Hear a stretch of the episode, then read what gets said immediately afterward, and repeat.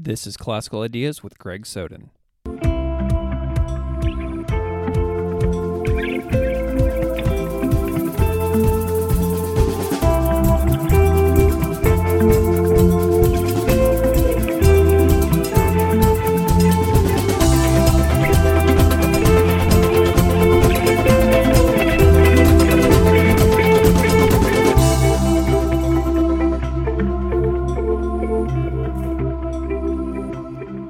Classical Ideas. This is Greg Soden. Throughout the last several years of teaching religious studies, I've collaborated with a few close friends on how best to teach the content, texts, practices, and traditions of the world's religions. Each year, my course morphed into something new. I developed my own strategies for engaging with primary sources like the Gita or the Tao Te Ching and felt my skills sharpened in supporting young intellectuals to ask fantastic questions and engage with people whose backgrounds and life experiences differed from their own. I comb news and journalistic sites and magazines looking for mentions of Confucius, the Buddha, the Greeks, and indigenous thinkers, and think about how to incorporate these modern articles into my classroom. I developed my little version of my own world in a religious studies classroom in a typical American high school. I always wondered how the same type of course was being taught in different regions of the country. What are other teachers doing? How would they teach this title or handle that trip or interpret this passage? How would they help young people make sense of it all? Are they doing it better than me? In the end of July 2018, an article was published on the Harvard Gazette called, quote, Religious Education Through New Eyes. The article was about a teacher near Chicago teaching religious studies. The teacher, John Camardella, is my guest on the show today. This episode can best be described as two teachers talking teaching methods and the how to's of teaching about religion in high school. John Camardella teaches religion and social studies at Prospect High School. He's an Illinois native and is a fantastic example of a veteran in teaching, being a lifelong learner. I very much enjoyed this chat with John, and so I hope you will enjoy this conversation with John Camardella.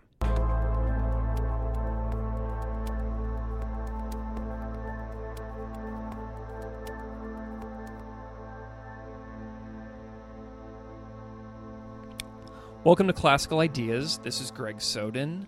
I am here today with my guest, John Camardella, who is a fellow colleague in the world of high school religious studies. John, thank you so much for coming on Classical Ideas. Great to be with you here today, Greg. Can you just start off by introducing yourself a little bit to the audience so they can have a context for where you are in the world? Sure. My name is John Camardella. Um, I'm going into my 16th year uh, in education. I teach at Prospect High School um, which is in Mount Prospect, Illinois, just northwest of Chicago, uh, in High School District 214. Wonderful. And so, how long have you been teaching religious studies for high school students? Yeah, so I uh, I started getting an idea back in 2006 um, that I, I felt that we were missing a core component uh, in our social studies education. And so what I started to do is I went back to school and did a master's degree trying to figure out, and I did my research about why high school students needed a religious studies and cultural studies course. And through those, those couple of years of figuring it out, uh, I realized that it was happening in certain pockets, but there was a, a massive gap in the education we were providing in public schools regarding religion and, and culture. So it took me actually three years, uh, but I ended up writing the course um, with the help of some fellow colleagues, uh, the help of some uh, religious scholars at local uh, and national universities, and I've been teaching it since 2009. So, when you started to notice this gap in the field in your schools, um, mm-hmm were you teaching like uh, world history courses for like 10th graders and things like that? Yeah, so I was uh, predominantly teaching human geography and U.S. history. Um, I also taught an American Studies course with a very good friend and colleague. And we did that for nine years, where we interdisciplinary approach to, to history and English. And many times we touched on a lot of cultural and religious ideas without ever being able to go in depth. Uh, and that's where I started to notice that we needed something to better serve our students as they, they enter this, you know, multicultural and multi-religious world.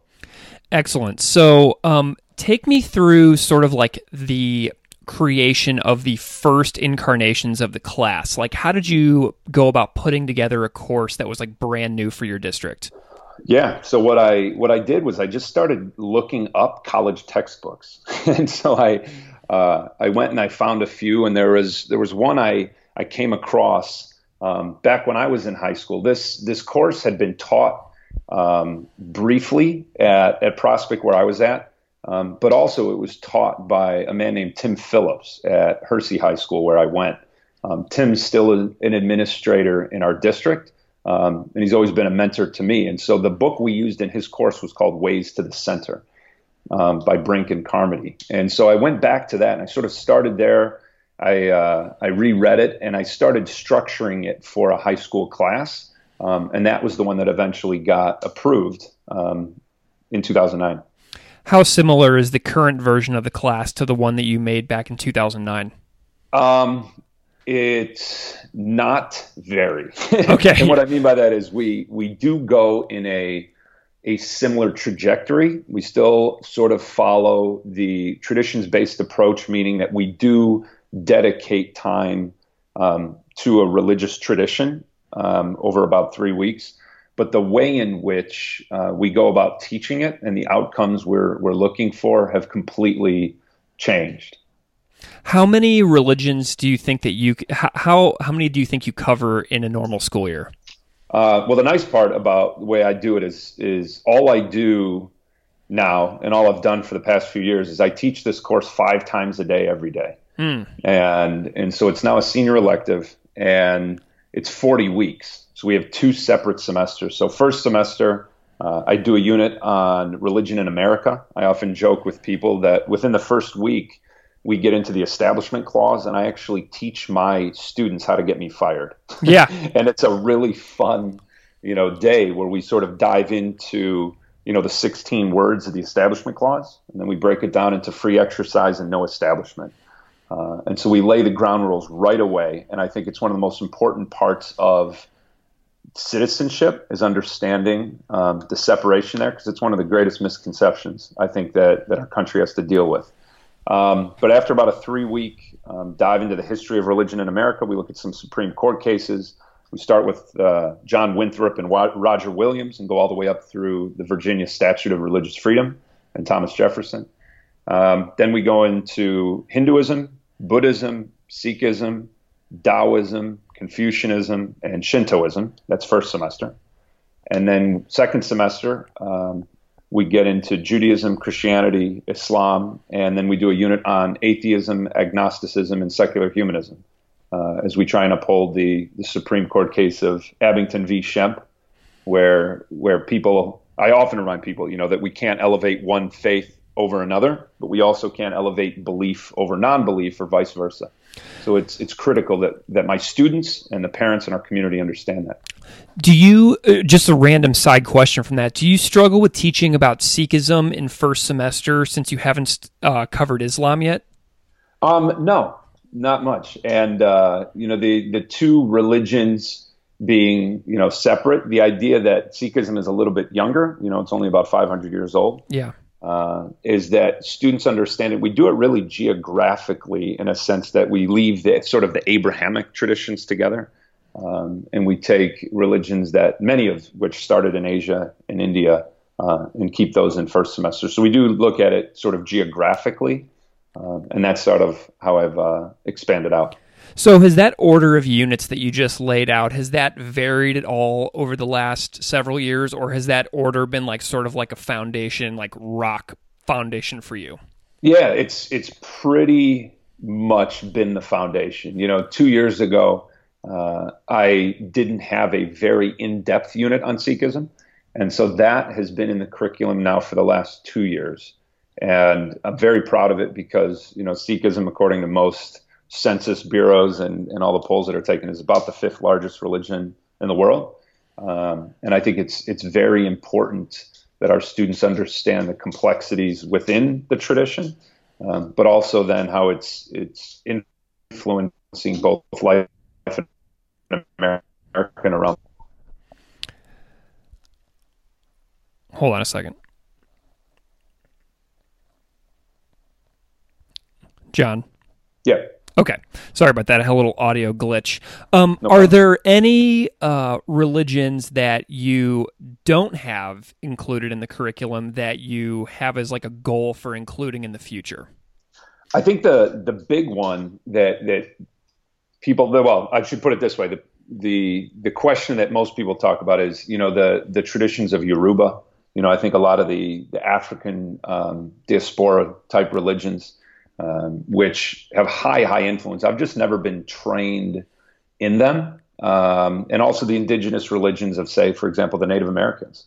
Um, those are the two, the indigenous uh, traditions I do understand is, is lacking.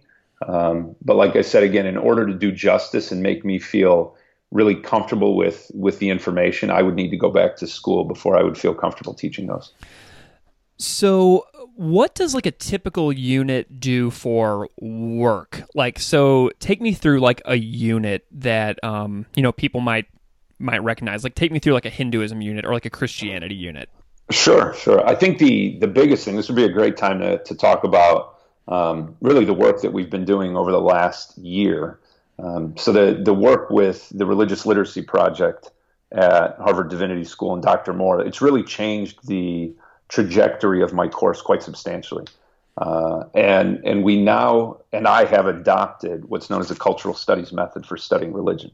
And so we we really do start with the first few days of giving students the language so we understand access points to understanding the tradition. So what we want to always try and convey to the students is that whether it's Hinduism, Christianity, or any religion that we're talking about, that religions don't necessarily speak. You know, not all religions have texts. You know, not all religions have rituals that are equal across time and space. And so what we do is is we give language, we give some basic doctrinal ethical implications, but at no point do we ever claim them as exclusive. And so we we do spend, I would say, two to three days at the beginning of each unit helping student under, students understand where each tradition began, maybe some of the names, the places. Um, if there are core tenets, we try and bring that up, but then we immediately jump into how these religions are internally diverse, how these religions are embedded in cultures, and how these religions change over time. And you know how the dynamic nature of each religion not only has shown itself in different countries but also here in America. And so we do a lot of current um, events. We do talk a lot about the case studies that are provided by Harvard Divinity School and the, the RLP. And our students really engage with the different manifestations of religion, like we said, across time and place. What's like the what's the reading like in class? So the reading comes from mostly primary and secondary sources. Um, we do look at a few primary texts. Um, we do occasionally uh, engage with scriptural texts, but I always um, stop just short of any scriptural interpretation. We don't do that. You know what we do when it comes to scripture, um, whether it's you know an ancient scripture or more modern day scripture, is we look at how those scriptures play out in different communities. And so um, we're not interpreting texts. We're not asking, obviously, students to do that. But that's the, the most important part is that we're looking at what are some primary sources, but most importantly is how have people interpreted those sources as they live out their lives.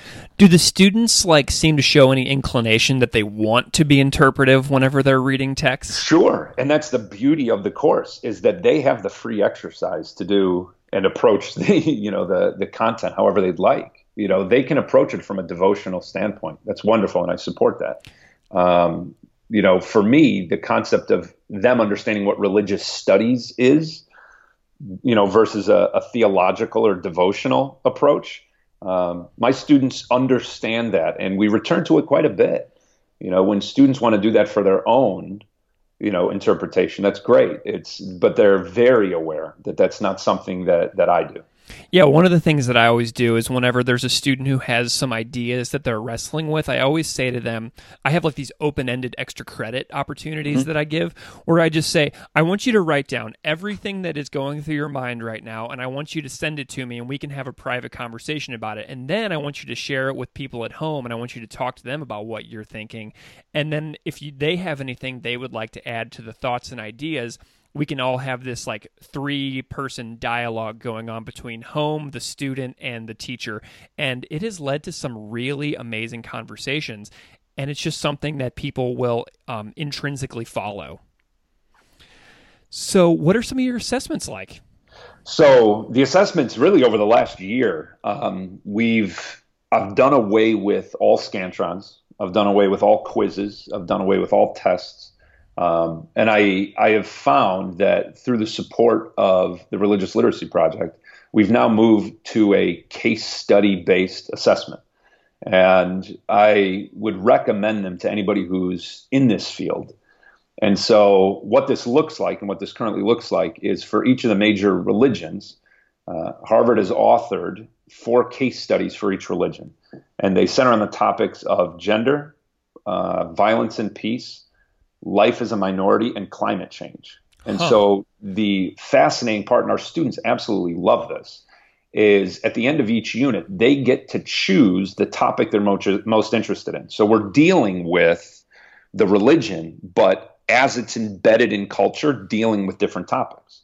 And so the assessment goes like this is they'll get a two-page authored case study from the Religious Literacy Project, and they get to choose one of the four. They'll spend an entire day interacting with the primary and secondary sources that the Divinity School provides, that the authors at the Religious Literacy Project provide. And the nice part is at my high school, we have a one to one iPad ratio. And so they'll have the packet of the case study to read, but then they're on their iPads engaging with the links. So they're watching interviews, they're watching videos, you know, and it's it's a really, really authentic way of engaging with this material. Then the second day, so it's a two day assessment. The second day they come in, and I give them six questions, five to six questions uh, from each case study. So whatever case study they chose, there are a different set of questions.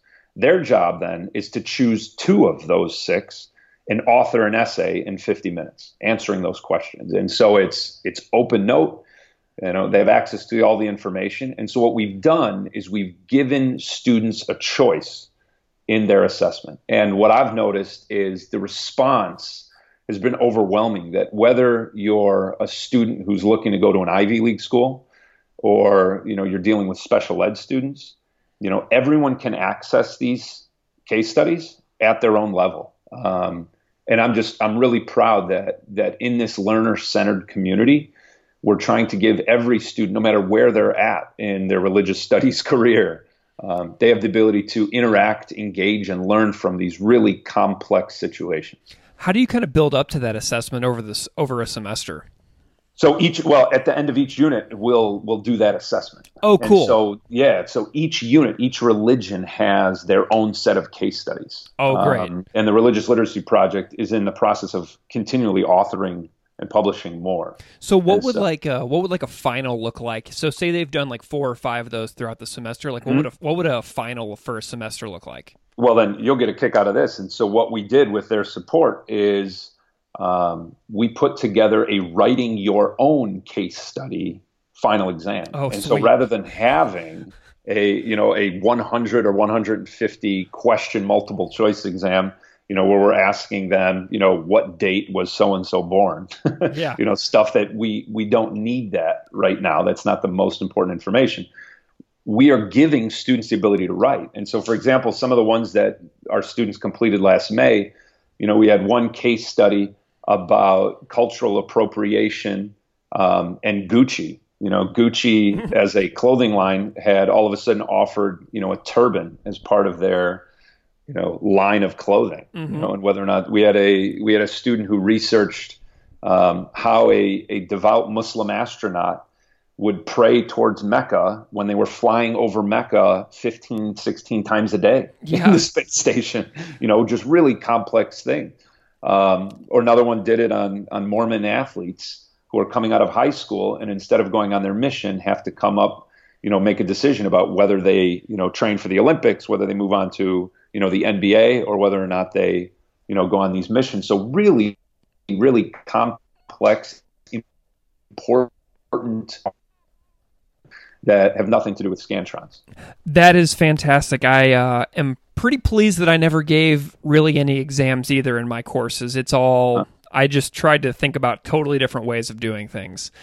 Um, so I want to talk to you about texts now. So, like, what are some of your favorite religious scriptural texts to teach?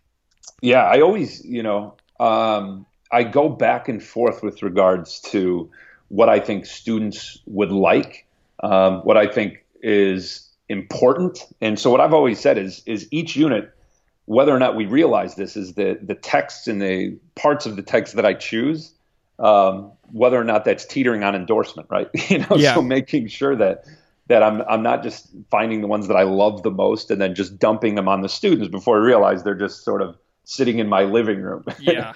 and so uh, I do look at some of the most important texts and how they bear out in different cultures across time. Uh, and so we do, you know, obviously we'll we'll engage with, for example, in Hinduism, the Gita, you know, and we'll we'll look at ways that it manifested itself in the life of Gandhi Mm-hmm. you know, in his what we would say is his situated perspective. Um, and we'll look at ways, you know, different um, scriptures in both the Hebrew Bible as, as well as the Christian Bible, how some of those lines have, have influenced people across space and time. You know, we do a really unique um, approach to, for example, in the Judaism unit of whether or not you should fast on Yom Kippur and this idea of looking at it for through the works of uh, Elie Wiesel in his book Night, and what his experience was in the in the concentration camp when those high holidays hit. We then look at other ways that that rabbis, both during, say, for example, in 1848 there was a cholera epidemic, and how the words of the Hebrew Bible changed when you were dealing with a cholera epidemic versus when you're living in a time where everybody was healthy. And so that's what we do is we'll we'll look at these texts and and try and help students see the different way people interpret them and live them out in really, you know, important ways to those people with the context of where they're at and what time they're at. Do you have any like strategies for getting students through really challenging pieces of text? Like for example, like I do like a ton of like audio recording and I'll often like play recordings as students are reading along in class. Like do you have any strategies for getting through hard stuff? Um, in terms of strategies of, of that is I do a lot of partner work, I do a lot of group work, but what I also do is we're encountering some of these older texts and especially some of these older interpretations of text, both of those, Mm-hmm. is that often reminding kids that we're not always going to resolve this, right? This is an ongoing conversation. And I feel that that strategy to begin allows them to access it knowing that they're not supposed to be experts when they finish, right? Mhm. what I always say and what we should always make sure to say as educators in this religious studies field is that you'll never fully know the, or you'll never come to a, a fullness. You'll never come to a full understanding of it, but you'll understand the complexity of it. Sure. I think that is is critical when we're dealing with some of these these ancient texts, and and I make sure to not give them really more than a page, maybe a couple of pages, um, when it does come to primary sources, because we're looking to find critical aspects where people in those traditions are trying to live out those words. Um, and so it is a, a pretty hyper focus that we're looking for. Here's an example. Now let's look at all the internally diverse ways people have come to understand this this text. There's a translation of the Tao Te Ching that I really Uh-huh. like, uh, and it's this one actually right here um, Okay. by Stanley Lombardo and Stephen Addiss. And I emailed these guys when I was like trying to decide which Tao Te Ching translation to use in class, and I said to Stanley Lombardo, I said, "What do you think that students should know going into reading this book?" He's like, "You have to read the Tao with a don't know mind. You uh-huh. have to be able to be like." I don't know. And so I think about that a lot because that translated into a huge portion of my day. The amount of times that I say, I don't know. as an answer to a student question, I mean, I've said I don't know way more times than I actually like know the answer. Do you know what I mean? Oh, for sure. For so, sure. And like, I think there's there is something beautiful, even the opening line of the Tao, right? Yeah. I mean, the Tao that could be named isn't it. So yeah. yeah. I mean you you could sort of have that moment as well. How do you uh, express to students like your own uncertainty or your own um, you know, lack of total knowing whenever you're teaching this kind of stuff? I think that's very apparent, you know, that, that I come out in the first day and I tell people when people ask me what my agenda is, and I say it a lot, my agenda is to become obsolete. You know, I teach 17 and 18 year olds and I, I feel that, you know, if they don't succeed, I've failed. And what I mean by succeed is if I have not given them the tools and the language with which to engage in this country, as well as, you know, if they're to venture outside of this country, I don't think I've done my my job. Um, and so what I mean by that is is helping them understand and learn to become comfortable with being uncomfortable. You know, when it comes to to understanding each of the traditions, but knowing the entire time that I dedicate five plus hours every day to this, and I'm still in a learner centered mode. yeah. And I think it's it's critical in this field to be in that you realize that no matter what you're engaging with or who you're talking about or who you're learning about, you're still coming at it from your worldview. You're coming at it from your situated perspective and all the baggage and experiences that you've had. And so once we we help situate each student in their own place, I think there is a, level of of comfort, a level of of I don't want to say being comfortable, but be, being able to sit in the class, not trying to be something that they're not. Yeah, not trying so, to be like, I need to know all the answers. Correct. correct. Just say, let's see where this goes. Yep. Um, so you and I have had like somewhat different experiences with regards to like field trips and guest uh-huh. speakers. Uh-huh. So I kind of want to talk about these two topics. Sure. Um, so throughout the years, what has been your perspective on field trips, like going to synagogues or mosques or temples or something like that? How have you thought about this issue? Sure. The, one of the most pressing issues when it comes to this. Um, I've never taken any group of students on a school sponsored field trip to a, a, religious site or a religious house of worship. Um, I never felt in in my role as a religious studies educator that it that it was my job to do that. Um, I was very aware of, and I would say this both out of respect, but also I would say out of risk management. Um, there's a big sign, and, and Dr. Moore at, at the Religious Literacy Project says it all the time, is that our job should be to disrupt assumptions. You know, and I don't want to reinforce, and I've never wanted to reinforce to my students that if I were to take them to, say, for example, a Buddhist temple or a synagogue or a church, that there that might be the singular experience that student has in that faith tradition, and then think that that authentic view, which it would be, it would be an authentic expression of religion, is exclusive to that religion. And I think that's that can be dangerous. I'm not saying it is dangerous. I'm saying in religious studies it can be dangerous if a singular experience of a religion is linked only to ritualistic practice. Mm-hmm. To think that religion is only devotional in ritual in a space um, rather that look rather than looking at all the different complex ways that religion affects a person's life and affects our society. One of the ways that we handle this, so uh, the places that I've gone to, I've taken students to a Hindu temple, a Jewish synagogue uh, that was sort of like a reform slash conservative congregation, and also the local mosque in Columbia, Missouri. And what I did is I made them optional and we went on like a Saturday morning and I sure. said, if you want to go, we will be here and there will not be services going on. There will be no practice going on. It will merely be Q&A in the building mm-hmm. that you can choose to come to or not and all parents friends siblings cousins etc are welcome to join us um, bring an open mind and good questions and we'll have an amazing day it's gone really well too but yeah i can it's one of those things to where in the back of my mind i'm always waiting for something to get tense. Do you know what Mhm. I mean? Like there Oh, was absolutely. one gentleman one time was sitting in the circle at the Hindu temple, arms crossed, posture leaned back, scowl across the face, and I was just waiting for something to go wrong the whole time. So whenever you talk about risk management, that's something that I really latch on to as well because I've done it and I've been in those spaces with people and I'm just like waiting for something to go wrong the whole time.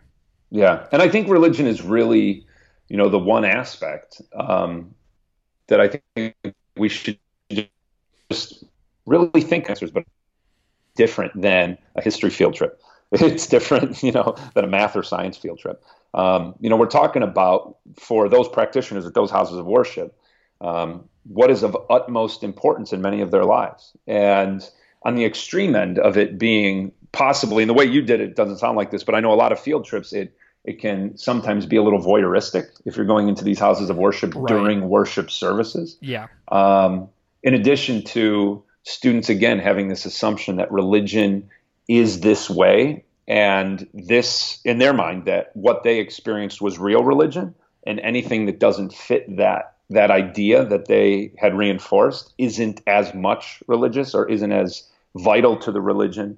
Um, and so that's that's for my own approach to this is to give them the language, to give them the tools to engage with it, um, and to do everything I can to not reinforce uh, certain assumptions. Have you ever gone on any trips yourself um, to like observe services in other um, traditions? I have, yes, as a as a person who, on my own, individually wanting to learn from and and see it and and you know engage with it, talk with people, absolutely. Yeah. Um, but that that comes from me as a student of religion, and I'm coming at it from a personal, you know, interest, and I'm using my own money and my own time, and I feel as an adult that's how it should be done. Um, and so for for me, taking the students um, and just being very aware that that many might be coming, and I don't know this, but many might be coming with their own you know religious convictions. And at no point would i want my student to feel that in order to take my class they might have to suspend or at the worst possibly break their own devotional you know life that they've lived up to that point. I want everyone to be able to come to my course to learn and study and engage but at no point have to make a decision between what they're bringing and what they want to get out of the class Have any students ever come up to you and said, "Oh, Mr. Camardella, I went and sat with like a Zen meditation group over the weekend, and here's what we did, and oh my gosh, I would never have done that if it hadn't been for this class." Yeah, absolutely, absolutely. It happens all the time, and you know, living just outside Chicago, you know, kids all the time just hop on the train and it shoots them right into the city. Yeah. so um, kids are down there all the time, and when you live in a, a metropolis like Chicagoland, you know, the obviously the access to religious houses of worship. It's not hard to get to just about you know every major religious tradition. So yeah, students are are constantly dealing with this, and if it if it comes from their own uh, interest, great, great. And if they bring that back to the class, wonderful. Um, I just think that my role as a religious studies teacher in a public school um, should really focus on helping them look at, like we said, all the ways that each religion is internally diverse, um, and at no point taking an authentic view of that religion and and reinforcing that it can be seen as exclusive. One of my uh, favorite books is by a mutual friend of ours, uh, Faith Ed, Linda, Uh-huh. Linda by Linda K. Wertheimer, who has been on this show. And in that book, she discusses like some of the impacts, like that are both good and bad, of having guest speakers come to classrooms to talk about their religious practices and do like demonstrations and things like that for students and answer Q&A in the room during the school day. Have you ever dabbled with guest speakers over the years? I have, I have, and what I've tried to do is is to take the guest speakers who have come in and tried to find people that were not only practitioners but were also scholars Right, of yeah. the religion. Um, and so I, I did that on and off for most of my career up until about a year ago. Um, and once I, and it did, it changed with um, learning more about Dr. Moore's scholarship uh, into the cultural studies method uh, and the implications that come when a public school teacher selects a single speaker. um, if I were to do it again. So right now, the way I've, I have the class structured is I no longer have guest speakers, and I haven't for a year. And I'm I'm really giving it a run to see if I think it's the is the best way, in my opinion, to to run a religious studies course.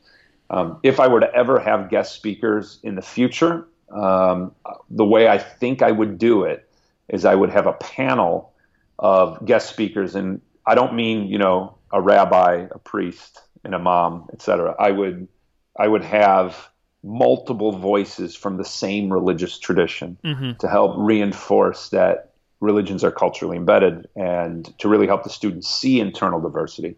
Um, but as of right now, we we did last year we did no guest speakers last year, and with regards to a devotional aspect, um, and it, it worked out really well. And so I'm I'm sort of in that in in the ways religions are dynamic. My course is dynamic, and I'm currently um, in sort of the time of of not doing speakers. Mm-hmm and uh, maybe if you and I talk in about a year, yeah. I'll let you know if, if I think it's sort of best practices. That's a lot more time in front of the classroom on your shoulders as well. It is.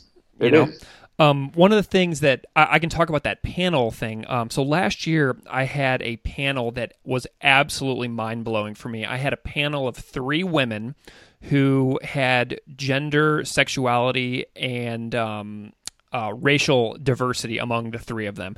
And they came from three different traditions. One was a Disciples of Christ minister, one was a Southern Baptist minister, and one was a Methodist minister. So they had, they were all um, pastors within Christianity, but from three different denominations, and they had a tremendous amount of life diversity just among the three of them.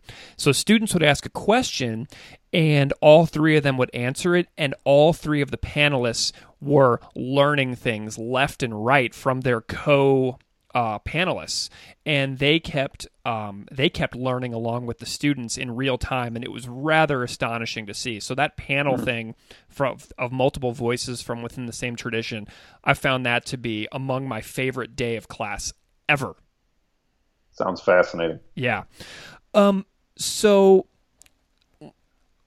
I want to talk to you a little bit about community engagement. Mm-hmm. Um, so you've mentioned a little bit about parents in the past of saying to, saying things to you like, "What is your agenda?" I know that you have a parent literacy uh, course that you teach. So, how have you tried to engage the adults in religious literacy in your own community? It's a great question, um, and this is something that I'm I'm really passionate about. Is I've tried to figure out ways to not only engage with the students, but also with their parents. And for the first few years of teaching this course, I was receiving really genuine emails uh, from parents asking what we were teaching, how we were teaching it. Because uh, I just think that that religion in public schools is so misunderstood. And going back about four years ago, I finally said to myself, that there's got to be a better way than, than for my own time, my own sanity. But when I say this, like there has to be a better way of engaging our community at the local level. And so what I what I started doing first year it was offsite, um, and now this will will be the third year that it'll be on site. Is I host a two hour course um, every third or fourth Thursday night I reserve our, our library and I, I offer it for free. And I just say, any parents, and now it's any adults in the community that are interested, um, please come out. We're going to go through some readings. We're going to go through some lecture. We're going to show you some short videos. And we're going to discuss what your son or daughter will be discussing over the next three weeks. And so I pretty much give the parents an opportunity to not only learn what their child is learning, for many of them themselves yeah. You know, I've had uh, medical professionals, I've had lawyers, I've had businessmen and women who've come through the course and say, I just need some help. You know, I, I'm going to Singapore or I deal with patients that, that need this or, right? I mean, you you can imagine all these different ways that religion plays out across society. And so what I've found is that it, it's a great way to engage the adults and what I think is it changes and improves the conversation at home with their kids. And it's something I believe in. It's something that I would say if anybody's looking to to improve the religious studies education at their school and also in their community, it's just such a fun way. Uh, and it's hard. I mean, because now you're dealing with adults, but it's uh, it's very worthwhile, and it's something I'm, like I said, I'm I'm really excited to do. My friend uh, George Frizell, who founded the religious studies course in Columbia, Missouri, that I wound up teaching at a different school, he taught the class at a school in Columbia for like 20 plus years, and he's now since retired but he was like my my mentor. He was my first guest i ever had on this show and he does the exact same thing. He has a once a week um a once a week class open to the public. He advertises it. It's in the school's library and he also brings in a guest each time um, for questions and things like that and it's really remarkable what's your turnout like for the parents for the parent programs What's your turnout like? Um, you know, last year was was sort of our high point. I I had 108, 138 students um, last year in my courses across my five courses, and I had 110 of their parents sign up on the email list. Oh, amazing! And we had between, I'd say about on the low end about 40. Um, on the high end, we'd have some nights up close to 70. And uh, I understand that everybody's lives are busy, but it was I was expecting five or ten. Yeah, no, that's amazing. We've really sort of hit um, this moment now where people want to engage with their neighbors. They want to, you know, engage with, like we said, this multicultural and multi-religious society we live in, and to do so hopefully in a in a critical yet respectful way. And I would love to to find more religious studies teachers and people in this field that are are looking for ways to to improve upon this. So the biggest thing that I can find right now in this country that is advocating for religious literacy for all people is something that you've mentioned several times. It's the Harvard Religious Literacy Project. And um, the way I found you is that you were featured in the Harvard Gazette. There's been articles about you in the Daily Herald and the Chicago Tribune. How did you get connected with Harvard during your work and become such an integral part of the Religious Studies Project? Yeah, the uh, the way it all sort of went down is is about three years ago. Um, I am also I teach in District 214, but I'm also an alum of 214. um, so I went to there are six high schools, and I went to Hersey, and uh, a fellow alum who who went to Wheeling High School. His name was was Ben Marcus, and Ben asked me. Ben is a, a religious literacy specialist, and asked me to be a part of what what would become known as the the C3 framework. Uh, it's a, a, way that that states can sort of gear their standards for teaching about social studies. And so what we needed and what we noticed, uh, Ben and I realized there wasn't really a way for people who are teaching about religion to have a, a framework um, in the C3 document. And so uh, I was asked to be part of that team. You know, we authored the uh, religious studies companion document, and that's where I met uh, Dr. Diane Moore. She was on our team, and we sort of stayed in touch. And I attended a, a summer institute last July of 2017, and following that, um, I really sort of jumped on and, and told Dr. Moore that I wanted to to make this pivot from a, just a sole traditions based approach to the the cultural studies model for for teaching about religion and culture. And I joke, but like the rest is history. So you just got back from the uh, another summer institute, right? Yeah, it's the second one they've done. So what did you do at this conference? What was your role now?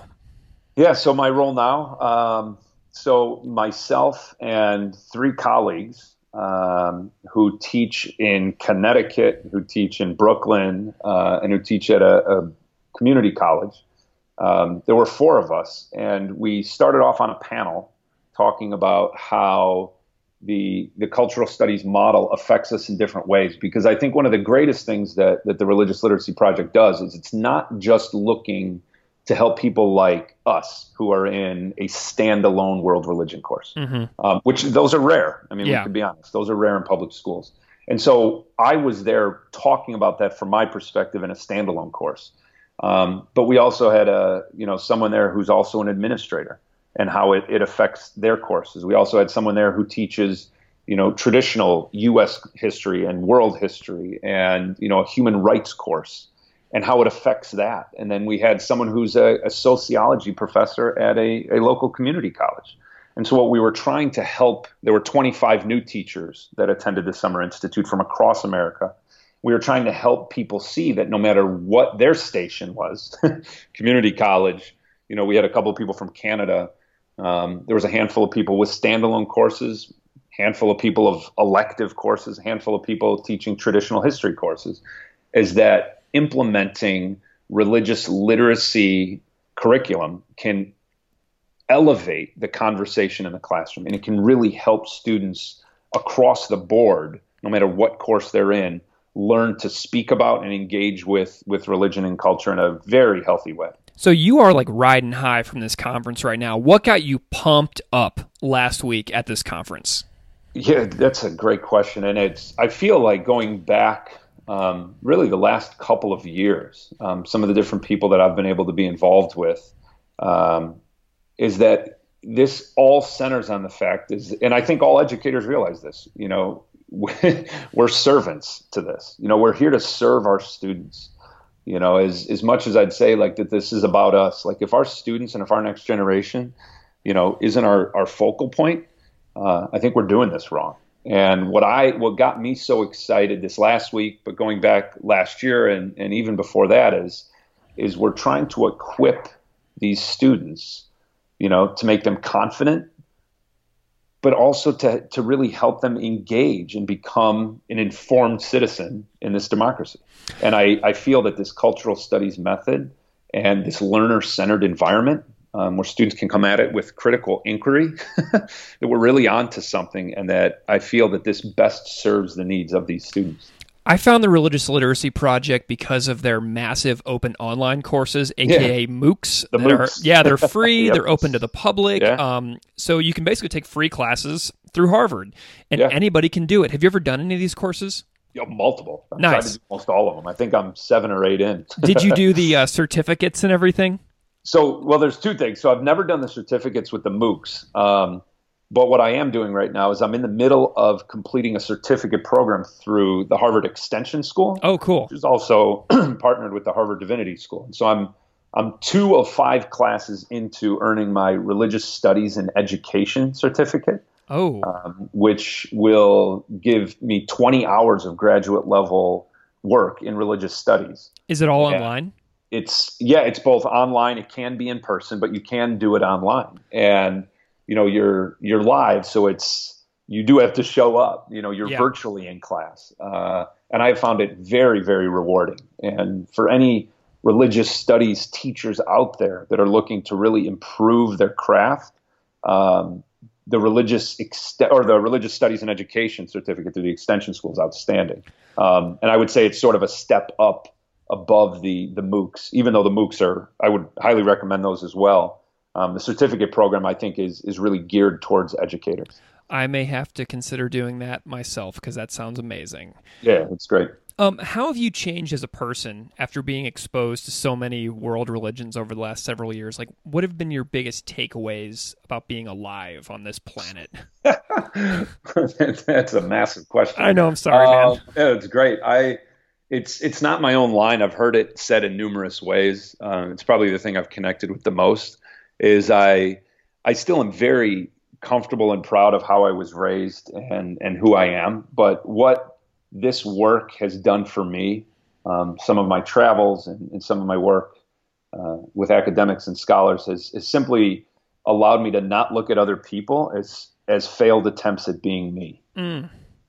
And again, it's not my line, but it's it's sort of the this energy of of what I feel now is that it it does nothing to make me feel less about who I am or how I was raised or you know different beliefs that I've had you know in my history and that I currently have but it it just allows me to honor people for their own situated perspectives and just really realize that's all we've got is that you know between me and you and anybody listening to this is that all we have you know, in common is is that we're on this planet in this time and place. But with re- regard to everything we bring to these conversations, you know, we're we're so informed by our experiences and our upbringing and you know all the different ways that we've engaged with people and with cultures and with religions that there's no singular way to say that that we understand each other other than we can say, you know, I'm listening. and that's that's what I think uh, I've changed. That's how I've changed the most.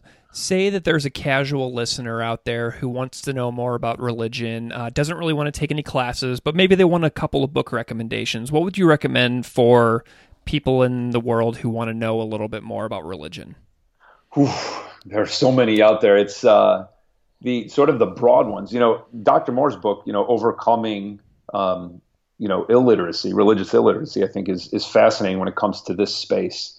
Um, I've always loved um, some of the more guiding books that I've found, and, and I read across cultures and I read across places. You know, I, I just finished a course. I, I love the ones um, dealing with how the United States has engaged with, you know, protecting people's rights, called this, and how the United States continues to deal with, you know, religious freedom um, Winifred Sullivan wrote a book called The Impossibility of Religious Freedom, uh, of whether or not we can actually get to this this point.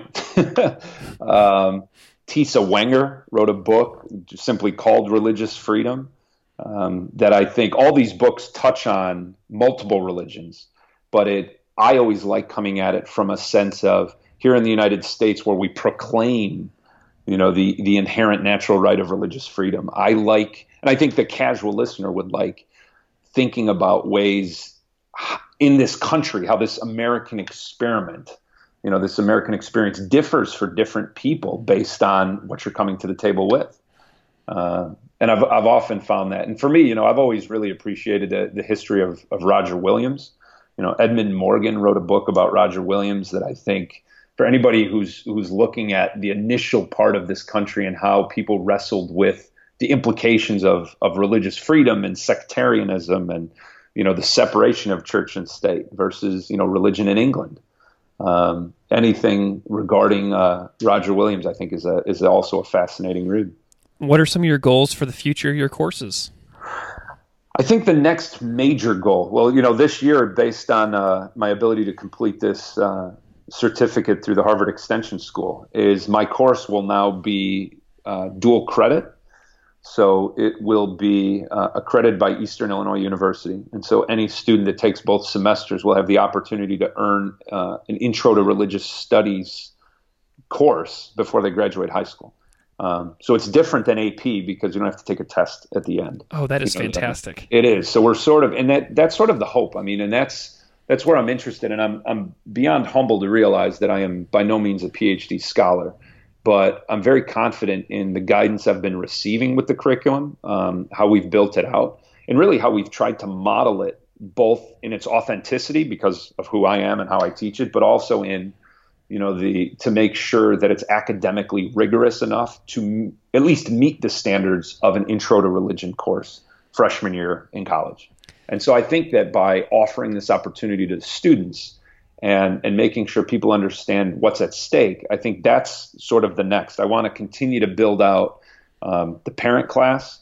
The you know we're for the first time this year we're hosting the class online, meaning like we're going to meet in person, but our conversations are going to continue while we're not together. So we're we're going to create an online platform um, where I can throw some extra readings out. Parents can um, communicate with one another as we really try and build that out. But I think this dual credit course uh, with the support of, of District 214 and as well as Eastern Illinois and with the Religious Literacy Project, with the curriculum. I think uh, that's sort of how we're moving. And I, I want to make sure that teachers out there, you know, I'm speaking directly to teachers and educators now, that, that you can do this, that we can do this, um, that it's vital for our next generation, um, that we're not endorsing anything other than knowledge, information, tools um, the language to be able to engage.